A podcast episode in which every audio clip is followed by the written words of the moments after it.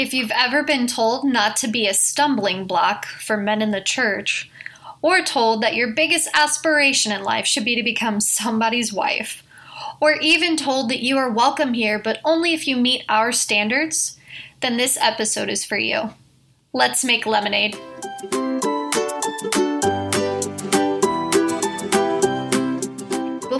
Get into today's topic, I really want to emphasize that the views discussed in this episode are my own personal views and not the views of any organization that I am affiliated with.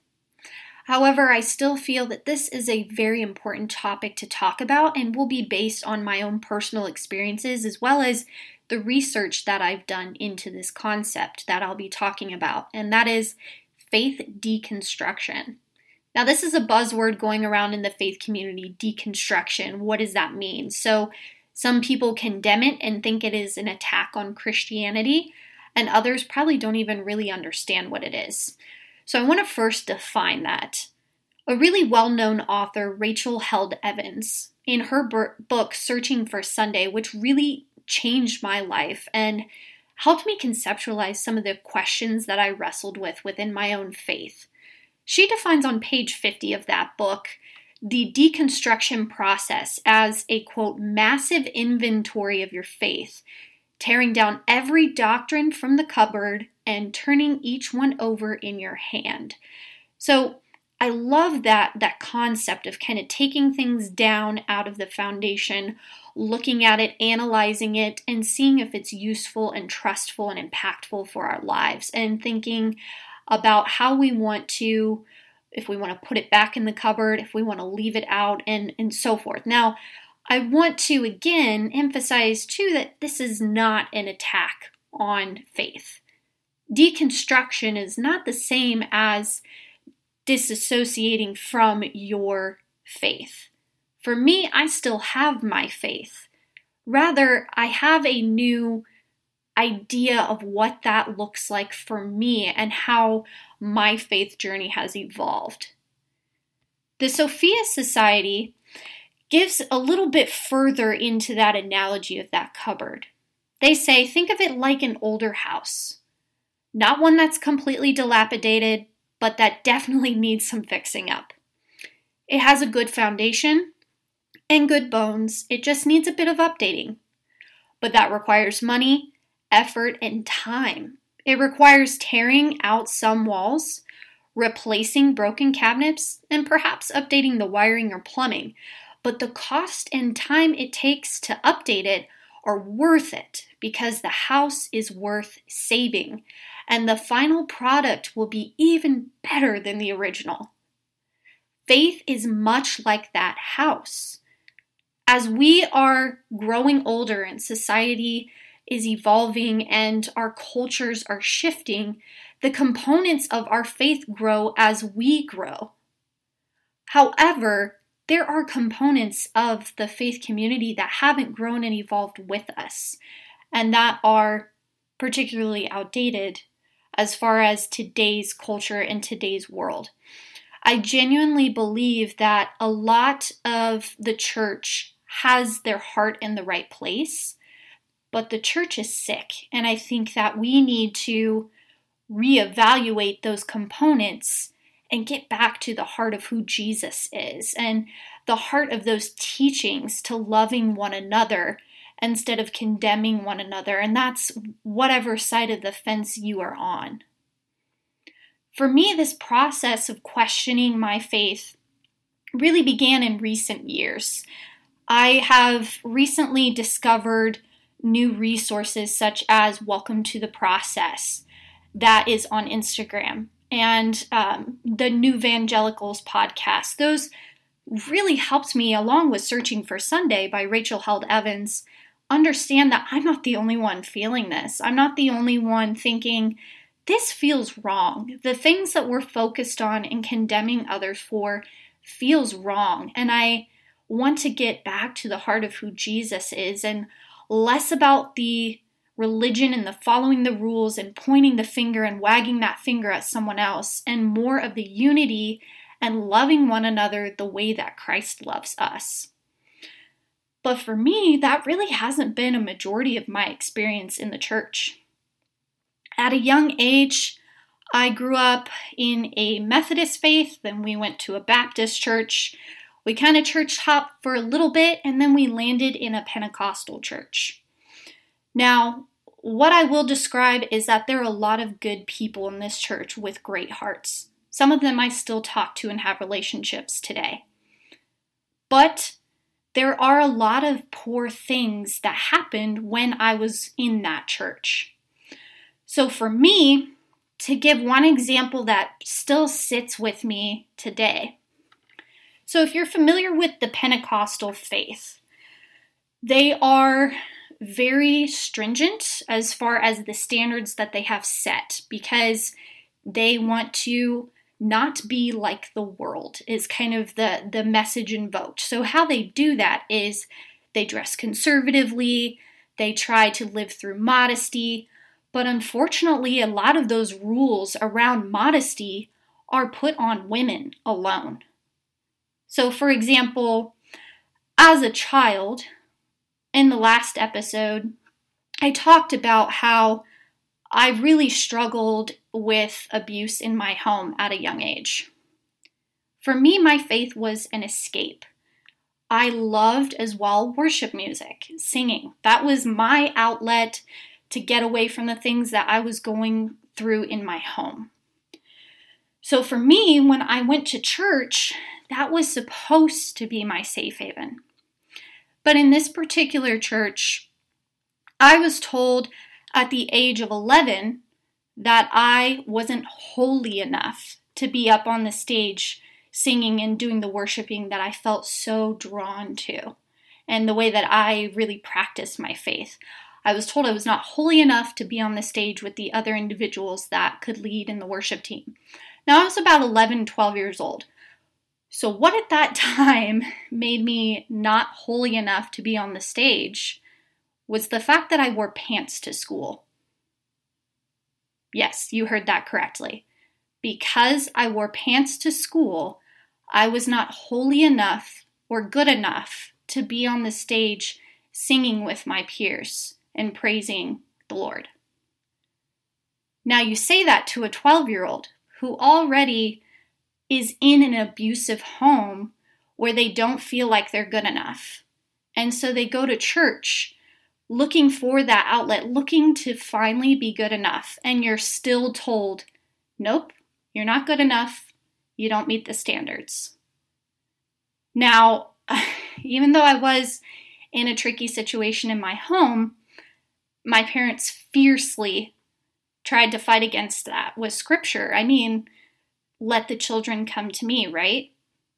That that didn't do anything. The leadership still would not budge. And that always sat with me that I still wasn't even good enough for God. That's the message that sat with me. And that is where I continued to wrestle with my faith and get into this almost just pushing and pushing and chasing and chasing, trying to be good enough. But what it was is I wasn't trying to be good enough for the Lord because I already was. I was trying to be good enough for these people who had put themselves in the position of power to act as if they're the ones that can determine who is worthy enough. And that is not okay. Now, as I gained, I got older in that church, when my parents ended up divorcing, we were basically cast out of that church. By we, though, I mean mostly one of my parents in particular. So it was almost like a house divided. And you would think in that moment that the church would wrap around a family going through a bankruptcy, going through really hard times, but it wasn't that way. It was condemning because there was a divorce happening, which is a big no no. It was condemning for some of the other things going on instead of wrapping around and supporting that person and showing them unconditional love the way that Christ does. That is not what we were shown. Now, for a period of time, going back to that example that I gave with the wearing pants to school. So, in this faith, women are to wear skirts that are below the knees. They are not to wear makeup. They are not to cut their hair. They're to live modestly, is how they define that. Now, for that period of time, when I really, really wanted to be on the worship team and be on the stage, I ended up growing my hair out and wearing the skirts and trying to fit those standards. And then I still was kept from really being on the stage and doing what I wanted to do and loving the Lord the way that I wanted to because of the fact that I wasn't I still wasn't in the in crowd. So there was definitely cliques going on in that setting where individuals who were a part of the original families in the church it's almost kind of like the mafia now that I think about it out loud. But the original families, those people were the ones that got to be on the stage, got all the opportunities, got to feel connected and at home. And those of us on the outside tried so hard to fit into that circle and made ourselves so depressed and so sad trying to meet those standards when we weren't ever going to be good enough for those people. And what I needed to realize and what I do realize today is that I was always good enough for the person or the being that I needed to be good enough for, and that's Jesus. I've always been good enough. But for those people I wasn't, and that that's okay. Now beyond even my own experiences in the church, I also notice and notice more so as an adult as I think back on these memories, the absolute hypocrisy that I saw of we want to live this modest life and that's what we're taught to do, but we're going to wear Gucci belts and we're going to drive brand new cars funded by the church. And wear Louis Vuitton and go on all these lavish vacations. And these are people that are in leadership. And so for me, it's this doesn't add up. This doesn't feel right. When people in your own community, like my family, are going through a bankruptcy, you're going to do those fancy things and take care of you and yours as a leader in the church, but you're not going to take care of your people. And living modestly is not just wearing the long skirts and growing out your hair for women, it's giving the shirt off your back the way that Christ lived simplistically and for others. That's living modestly. That's living Christ like and not worldly and self centered or worried about you and yours. That's worrying about the man next to you and what they're going through and being willing to give your last dime for them. But that wasn't the the way that people acted in the church. It was take care of the leadership people in the church while the people in the church struggled themselves and there to just pray more about it in order to get solutions. Pray more, tithe more. That doesn't help people who are really going through the heat of something like that. And more so, we need to be a community that, like I mentioned earlier with the divorce example and how we were kind of cast out there, we need to wrap our arms around people. Now, like I mentioned earlier, deconstruction is not a faith death sentence or anything along those lines. It is more so understanding how we can be better. Because the way that faith is practiced and evolved over time, I mean it's it's definitely different from even back from the days that Jesus was walking this earth and it grew and evolved with time. And now we need to continue to question and evaluate that to make sure that we are staying in the heart of Jesus' teaching and not man made teaching and the way that men have twisted the rules and those in positions of power have taken those narratives to push their agendas, which very much does happen. And when the response is a dismissive just pray about it or so forth. That that's defined as spiritual bypassing, where you have that kind of flippant response to avoid getting down into the nitty gritty, uncomfortable space with people. It's easier to say, Oh, I'll pray for you, or just pray about it, or you should tithe more and the Lord will bless you in return. It's easier to say those things than to sit down with someone and be in that painful, uncomfortable space.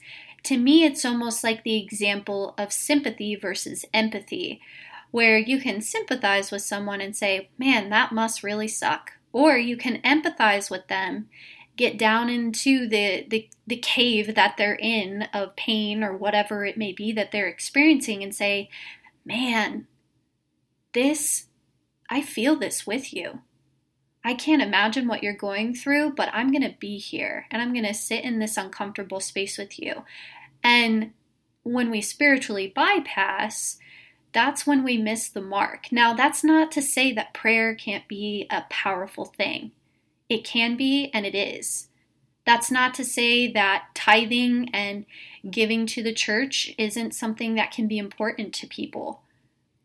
But it's also to say that we should be willing to get in that uncomfortable space with people and not just say, I'll pray for you, but say, hey, what do you need from me right now beyond that? What can I do for you? What can I give to you? Even if it's an inconvenience to me, um, even if it's uncomfortable for me, how can I show up for you? That's that's the true heart of Christ being exemplified in your actions. That's walking the walk and talking the talk.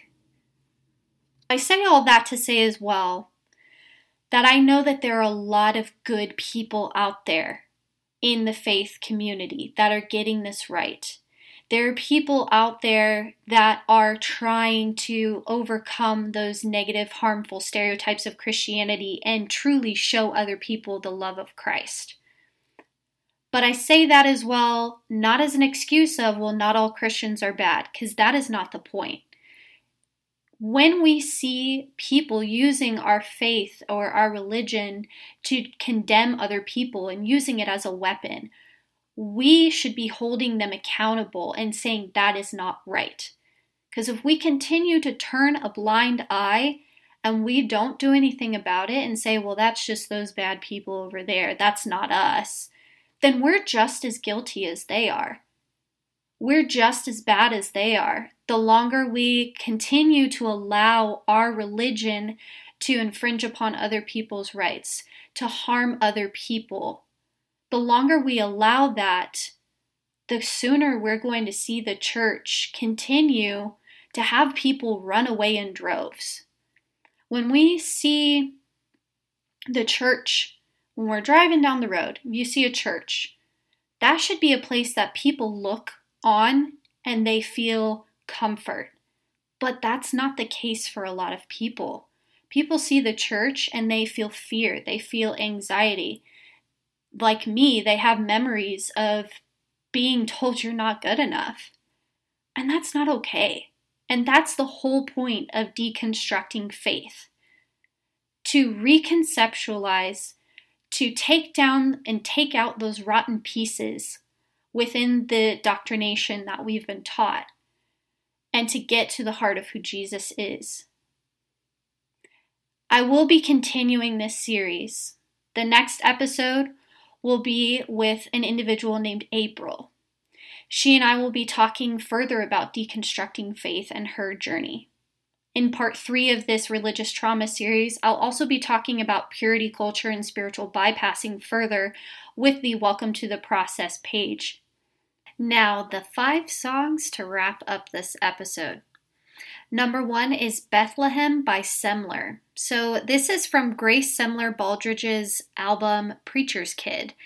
And that album discusses the struggles of growing up queer in the faith community. And this song, specifically Bethlehem, is through that lens and almost a critique of growing up in the faith and the struggles and questions she experienced.